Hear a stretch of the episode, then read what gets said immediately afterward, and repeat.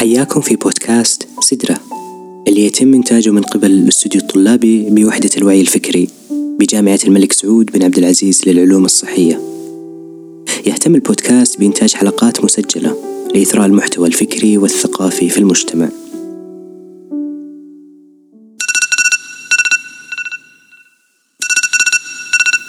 تصحى من النوم كأي طالب تفتح الجدول تشوف إيش عندك اليوم وتقرا اسم ذاك الدكتور صعب التعامل اللي دايم يطقطق على اللي ما حضروا الأشياء اللي في باله هو وزين لو وقفت الدعوة على الطقطقة ممكن توصل للتوبيخ أو مجرد سؤال يعتقد هو أنه بسيط أنت كيف دخلت هذا التخصص؟ كيف جيت الكلية؟ كيف قبلوك؟ وما يدري أنه بهذا السؤال قد يهز كيانك يا مسكين يمكن وقتها تتردد من ناحية الحضور وتبقى تفكر في كل الاحتمالات السيئة اللي ممكن تصير لو وجه لك سؤال ما تعرف تجاوب عليه. وبدال ما تقول أنا ما أعرف الجواب لازم أحضر تعطيه نظرة ذاك المسكين طالب الشفقة والرحمة إنه يعديها لك هذه المرة على الأقل. ومع التفكير تكتشف إنه الوقت داهمك وتأخرت على الدوام. فتبدأ تسابق الزمان وتوصل عنده وأنت منقطع النفس. ويبدأ بالضغط عليك زيادة وزيادة. دائرة يومية أنت تقريبا اعتدت عليها. صح.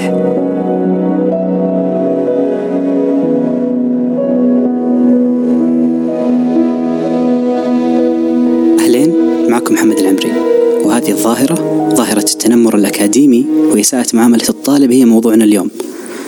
بنحاول نتعرف على ماهية هذه الظاهرة واللي لها آثار جدا سيئة وسامة في بيئة العمل الأكاديمي وأيضا مدى انتشارها.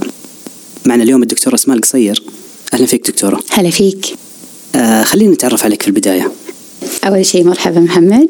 آه آه أنا أستاذ مساعد في جامعة الملك سعود بن عبد العزيز للعلوم الصحية في تخصص علم النفس السريري. آه بعد معالج نفسي في عيادة آه المركز الصحي النفسية للطالب. دكتورة الظاهرة اللي نحكي عنها اليوم مو كثير من الناس يقدر يتعرف عليها. بالعكس في كثير من الناس يعتبرها يعني أعراض طبيعية في التعامل بين البشر. خصوصا في بعضهم يعتقد إنه لما الدكتور أو المحاضر يتعامل بهذا الأسلوب أو بهذه الطريقة يعتقدون إنه بهذه الطريقة هو قاعد يحفز الطلاب أكثر. كيف ممكن إحنا نعرف هذه الظاهرة ونتعرف عليها إذا حدثت قدامنا. أول شيء برجع على الشيء اللي قلته قبل إنه أنا أحس انها ظاهرة طبيعية ويبغى يحفز يبغى يحفز الطالب أنا أسأل ليش؟ يعني في طرق مختلفة إن الواحد يقدر يحفز الطالب فليش إنه أتقبل هذه الطريقة كهي طريقة إنه يصلح إنه يتعامل معها. آه بس برجع كمان أضيف إنه هذه الأشياء صارت متواجدة في البيئات الطبية في الجامعات لأنه فيها شوية إنه طبقية إنه متعارف مثلا هذا senior هذا مثلا إنه ال fellow ال resident الطالب الطب ولا مثلا دكتور محاضر فيها طبقية. فيصير إنه كأنه جاي إنه مع طبقية في في مساحة ان تسمح لك ان تقدر تتصرف بأي طريقة تبغاها. فأنا أقول إنه في أي شيء في أذى على الشخص الآخر إنه ما مفروض إنه يستمر. لأن إذا استمر لأنك إنك تسمح على نفسك يصير هذا التصرف تسمح على الآخرين تسمح ناس آخرين يسوي لك إياه. فأشكاله هي مختلفة. يعني مثلا في إساءات لفظية مثلا أحد يقدر يعلي صوته عليك آه يناديك بأشياء ما تحبها يسخر منك يقلل من شأنك. أي شيء الواحد يحسس إنه قاعد يقلل قيمته من ذاته. سواء كان فيزيائي أو لفظي. بالضبط. م. أي شيء. يعني هذه الأشياء تكون. آه واحد الشيء اللي يخليك أنت تبدأ يعني تاخذ خطوة على ورا وتبدأ تدخل هالك يدخل الكلام هذا بداخلك. ناس كثير يقولون لا أنا صارت حساسة بزيادة. الناس ما صارت حساسة بزيادة. أنت في لو واحد يتذكر في مواقف تمر عليك إنه صارت لك نفس الأشياء هذه. أنت قد خلاص كيفها ما حتذكرها بس وقت اللحظة شعورك هذاك إيش كان شعورك. فهذا الشعور إحنا ما نبغى يستمر نشجعه ويستمر يكون موجود. ومنها زي ما زي ما قلت إنه يكون جسدي في في أحيانا تكون تحر الإساءة في التعامل الأكاديمي مثلا يعرف هذا الشخص بيد درجات أنا أقدر أبغى أعاقبك يقلل من تقييمك. في أحيانا يكون إنه يهدد مكانة الشخص فيها فيها ثريت يعني يهدد من يهدده من ناحية إنه أنا بعلم مثلا مسؤولك الثاني ولا بعلم مشرفك الثاني. فصارت في مرة في, في أحد الزملاء غاب يومين كان عنده ظروف وضايق من الشخص المشرف عليه. قال له شوف كل أحد أعطاك recommendation letter recommendation يعني خطاب التوصية. بتصل عليه وبعلمهم على سوء التعامل. فهذا فيها تهديد ما كان إنه مفروض يكون كان يقدر يجي يتخاطب معاه يشوف إيش إيش السالفة كيف نقدر نوصل لحل بس مو على طول. فهذا يعتبر من اساءه التعامل والتنمر. تبغى أمثلة زيادة. واضح جدا محمد. واضح جدا إنه في أمثلة كثير وفي أشكال كثيرة من التنمر أو هذه الظاهره آه هذا يعطيني انطباع إنه هذه الظاهرة منتشرة كثير لأنها تختلف اشكالها فهل في مثلا دليل علمي يثبت أو دراسات إحصائية تثبت مدى انتشار هذه الظاهرة؟ في دراسات كثير من الدراسات اللي آه في دراسة تقريبا نشرت 2014 نظروا على 51 دراسة فشافوا أنه تقريبا 59 من المتدربين في المجال الصحي كيف أقول لك إياها هم بلغوا ولا قالوا أنه يعني مسألتهم الدراسة قالوا أنه تعرضوا لنوع من أنواع الإساءات ولا التنمر ف 59 على 51 دراسة لك يعتبر نسبة كبيرة. وكمان صار في دراسة في السعودية على ثلاث مستشفيات ولقوا كمان أنه نسبة تقريبا عالية من 213 مقيم 84% منهم قالوا إنهم تعرضوا نوع من أنواع الإساءات ولا نسبة عالية جدا نسبة جدا عالية. طيب التنمر هذا أكيد إنه زي ما قلتين طبعا له أشكال مختلفة بس له آثار جدا جسيمة على الإنسان. كيف ممكن نحصر هذه الآثار؟ يعني كيف نقول إنه مثلا التنمر هذا ممكن يؤدي إلى الآثار الفلانية؟ إيش إيش هي الآثار الفلانية؟ آثار مرة كثيرة. أنا من أكثر الآثار اللي أحس الواحد حلو إنه يعني أحب اتكلم فيها إنه لما تشوف إنه أنت بديت الأشياء اللي قاعد تصير لك يعني الكلام هذا قاعد بدأ يدخل فيك بديت تقول يمكن أنا فيني غلط يمكن أنا فيني مشكلة آه يمكن هالمجال ما يصلح لي يمكن أنا ويبدأ يتجنب. تبدأ تشوف سلوكيات تجنب ما عاد يروح المكان ما عاد يخلط الناس آه يبدأ إنه تصير عنده أعراض مثلا جسمانية مثلا يبدأ يصير زيادة صداع ألم بطن آه يعني أشكال مختلفة. بس إذا ازداد هذا الشيء تكرر أكثر من مرة. اكتشفوا أنه يصير إنه في دراسة صارت إنه في 2015 إنه يتكرر سوء المعاملة وتستمر. يصير يصيبون إصابة الطالب ب burnout الإرهاق أو الإجهاد النفسي. exactly exactly. أو كانت النسبة تقريبا 57% فهذا شيء كبير انه نسبه نسبة الإحساس بال burnout وكمان يكون فيها مشاكل مثلا الاكتئاب القلق مشاكل صحية تزداد أنت كنت فيتي بهذا الشيء أمراض القلب الضغط يعني أثارها كبيرة وكمان أثارها أكبر لما تستمر هذا الشيء وحنا قاعد نسمح له يستمر. صحيح وهذا يأثر طبعا على المهنة وعلى جهد الناس بالضبط وتركيزهم في. أثناء اداء عملهم. صحيح طيب هل هذه البيئات المستشفيات زي ما أنت تحكين أو الجامعات حتى هل في policies معينة أو سياسات معينة للتعامل مع هذه الظاهرة؟ أنا أتكلم بشكل مؤسسي.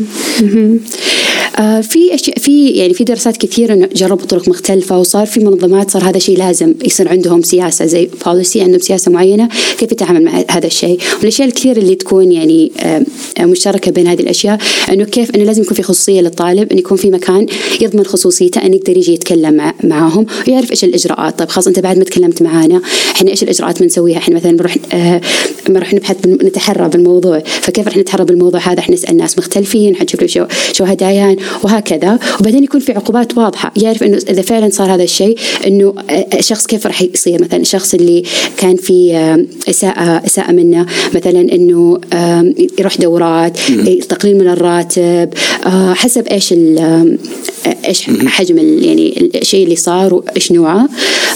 وبعد إنه من الأشياء اللي كانت مهمه انه يقدرون يقولون الطالب يضمن إنه لو كان في تأثير على درجاته ولا تأثير على تقييمه إنه ممكن يكون لو أثبت إنه صحيح هذا الشيء إنه يتحرون إنه يعاد في إعادة درجاته إنه إيش صار إنه فعلا هذه الدرجة بحيث الواحد ما يخاف إنه أقدر أتكلم وما في شيء أتكلم يعني ما حيضرني شيء.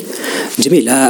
وحاجة لفت لفتتني في الكلام اللي أنت قلتيه اللي هو إنه يروح ممكن الشخص المتنمر يروح مثلا إلى عيادات أو إلى توجيهات معينة لأنه إحنا نلاحظ العكس اللي قاعد يصير إنه الشخص اللي يمارس ضده التنمر هو اللي يروح العيادات أو الدكتور النفسي أو الأخصائي النفسي طب ليه مو العكس؟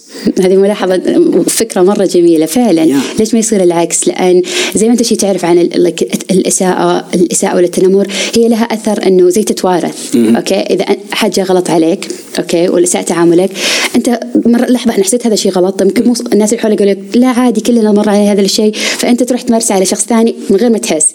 ويروح للأسرة وبعدين يروح لكذا فيبدأ ينتشر. زي الفيروس يعني. exactly أنت ذكرتي في كلامك آه، إنه الشخص ما doesn't report أو يخبر بهذا الشيء اللي صار عليه.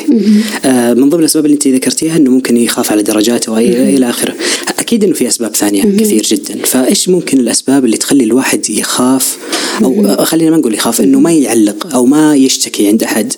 أو يقول للناس إنه أو الجهات المسؤولة إنه أنا تعرضت للتنمر. إيش هو الشيء اللي يمنع؟ واحد من الأسباب اللي احس أنا الخاص هذا التصرف طبيعي. ليش يكون طبيعي؟ أحيانا يكون إنه لما تكون في يعني أحس إذا مجتمع أنت تعودت إنه مثلا إذا الأكبر منك تحترمه إذا كان في فرق بالعمر والأشياء هذه في فرق ما يفرقون بين التعريفات. احترام مو معناته إن أنا أسمح لأحد آه، آه،. يسيء تعامل التعامل معي. فهذا يصير يصير يقولون على ذواتهم إنه عادي إنه هذا شخص يحق له إنه يسوي هذا الشيء بس إنه هو لا المفروض إنه إعادة الحوار ليش يحق له يصير هذا الشيء؟ فيصير الواحد من كثر ما صارت هذا الشيء إنه دخل صار آه، تشربه وحس إنه آه، يعني تشرب هذا الشيء وسمح لنفسه ان الناس الآخرين يستمرون يسوون يعني يسوون التعامل فلازم يكون في وعي داخلي إنه إيش اللي قاعد. يصير بالضبط. آه بعد إنه ما تعود على المواجهة كثير أحيانا أشياء جست يعني أحطها لك أحطها وغطي عليها أيوة، يعني. نمشي ونكمل ونخليها تتراكم مع الزمن. بالضبط. عندنا ايديا إنه المواجهة ما هي شيء كويس. وبالعكس كثير مرات يصير في نمو ويصير في بناء علاقات أقوى وفرص تعليم أكبر لما يكون في مواجهة. إنه ترى هذا الشيء صار وهذا الشيء ضايقني وأنا كذا فهمت هذا الشيء. فيصير إنه خطوة لقدام. بس كيف مهارات الحوار هي اللي تفرق؟ تتطلب الواحد يعني يتعلمها كثير. بالضبط إيه. ومن الأشياء الثانية زي ما أنت قلت ال- ال- الخوف. وكمان ما في ثقه انه في نظام.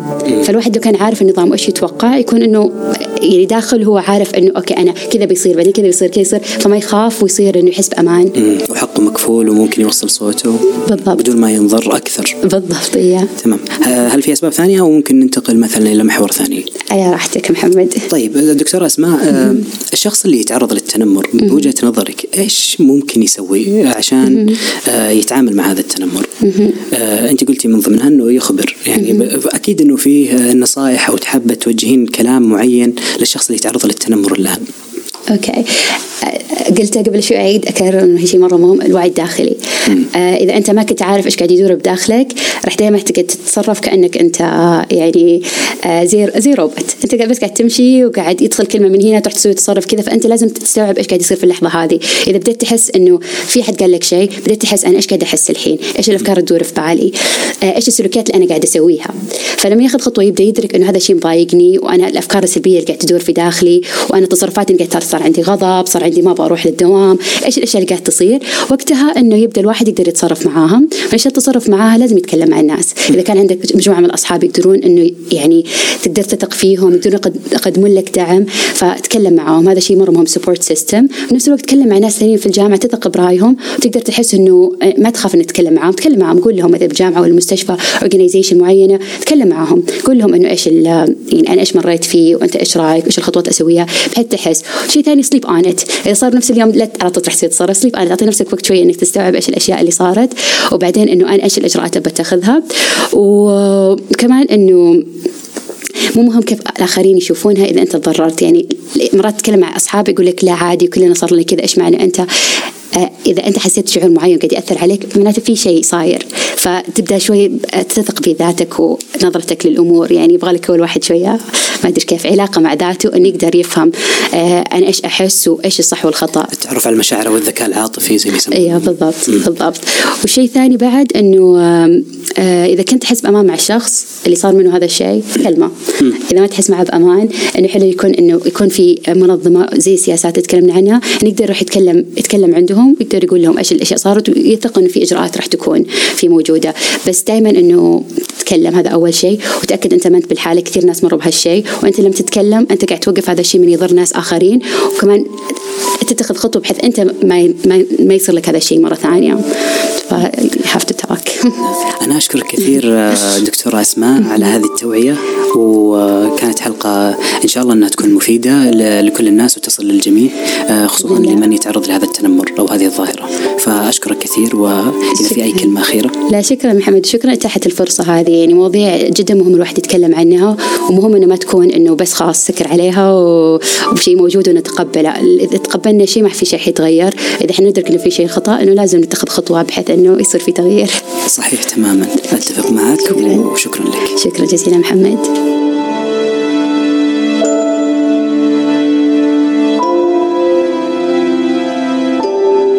هذا النوع من التنمر ما يعدو عن كونه مجرد محاولة بائسة لفرض سيطرة ما. هذا شيء أنت لما تعرفه يساعدك تتعامل مع التنمر لما تكون تعرف إيش حقيقته في الأساس. في اتفاق أنه التنمر هو مجرد محاولة لخلق عدم اتزان في القوة بحيث أنه الشخص اللي يتنمر عليك في هذه الحالة الدكتور أو المحاضر أو المعلم يبغى يشوفك تحت وهو فوق بأي طريقة كانت. إذا أدركت هذه الحقيقة وأنه هذا اللي أصلا مكانته المهنية كطبيب أو أيا كان أعلى منك لكنه ما يزال أو ما زال يحاول يلعب اللعبة هذه معك فراح تبدأ وقتها فقط أنه تشفق عليه وتمسك نفسك من أي مشاعر سلبية. اللي أصلا بين قوسين هذه المشاعر السلبية تغذي سلوك التنمر عند هؤلاء المتنمرين. لأنه كل ما أظهرت لهم عدم اتزانك بسبب كلمات جارحة أو أيا كان ترى مو بهذه الطريقة راح يشعروا بالشفقة عليك. ما راح تكسب تعاطفهم بهذه الطريقة. أنت بالعكس جالس تغذي هذا السلوك السيء فانتبه. كون أكثر مرونة وليونة. تخلص بالله من عقدة الذنب اللي أنت عايشها الفترة هذه اللي تخليك تشعر بأنه أنت عشان مقصر طبعا الكل طبيعي يقصر لكن تشعر أنه تقصيرك هذا هو اللي خلاك تستحق هذا التصرف السلبي من الدكتور أو المحاضر أو المعلم أو أيا كان. وهذا راح يزيد من معاناتك أنت وهو الشعور باستحقاق هذا التنمر. تحرر من عقدة ذنبك واعترف بأخطائك بكل ثقة. وفي المرة القادمة تسلح باليقين بأنك ناقص المعرفة وأنت جالس تتعلم كل يوم من أخطائك. وما في لأحد أي حق أنه يستكثر عليك الوقت اللي تستغرقه في تعديل أخطائك.